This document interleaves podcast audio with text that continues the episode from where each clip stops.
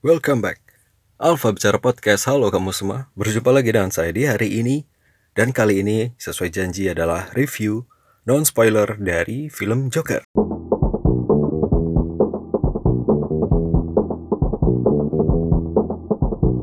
Film yang diperankan oleh Joaquin Phoenix sebagai Arthur dan Joker, Sesi Beats sebagai tetangga di apartemen Joker, dan Robert De Niro sebagai Murray Franklin, lalu ada Frances Conroy sebagai ibu dari Arthur, dan Brett Cullen sebagai Thomas Wayne.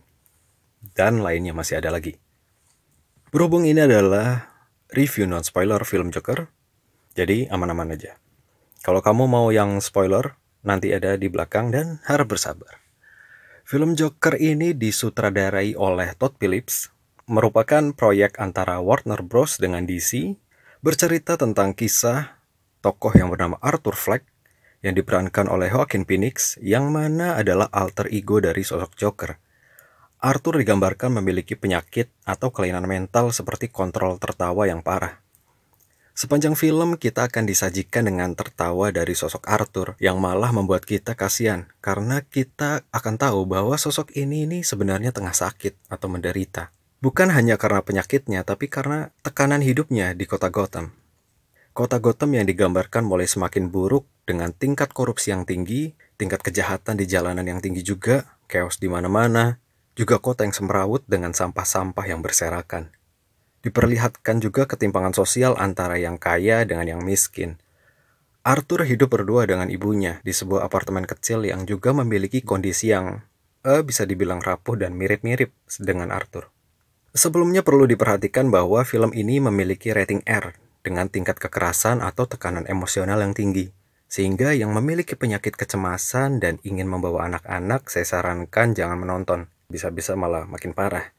Dan karena ada beberapa adegan sadis di film ini, walau menurut saya masih ada yang lebih sadis. Dan juga tekanan emosional yang diperlihatkan tokoh utama sepanjang film. Namun yang membuat ngeri dan kasihan dalam waktu yang sama adalah perubahan karakter yang ditunjukkan Arthur sepanjang film. Ngeri karena usahanya untuk bahagia dalam hidup yang gak kunjung berhasil. Dia diharuskan konseling dan mengkonsumsi obat-obatan untuk menanggulangi penyakit mentalnya. Kasihan karena betapa ia merasa kebingungan dengan hidup dan merasa tidak dianggap oleh siapa pun. Sementara kewajibannya untuk mengurus ibunya mengharuskan dia selalu terlihat baik-baik saja ketika di rumah. Walaupun saat di luar rumah ketika dia bekerja atau ke mana gitu, hal buruk selalu menimpa dia. Kita bahkan seolah dipermainkan dengan delusi atau imajinasi dari Arthur dan juga ibunya. Sehingga sebelum selesai menonton jangan dulu menyimpulkan. Jangan, karena waktu kemarin ada yang menyimpulkan di tengah-tengah dan itu fatal sih. Tempo film ini pelan tapi agak pasti. Saya merasa nyaman walau di 3 per 4 film itu mulai kelelahan. Di film ini juga ada beberapa detail-detail easter egg dari cerita Batman yang udah identik di film-film sebelumnya, maupun juga yang ada di komik. Arthur menemukan identitas dirinya yang lebih berharga ketika menjadi sosok Joker, yang secara tidak sengaja dia dapatkan pada suatu momen pembunuhan. Orang-orang kelas bawah yang carut-marut merasa terwakili dengan munculnya sosok clown atau badut ini. Inilah yang membuat Arthur merasa lebih dihargai sebagai clown. Film ini saya beri rating 10 dari 10. Ya, 10 dari 10.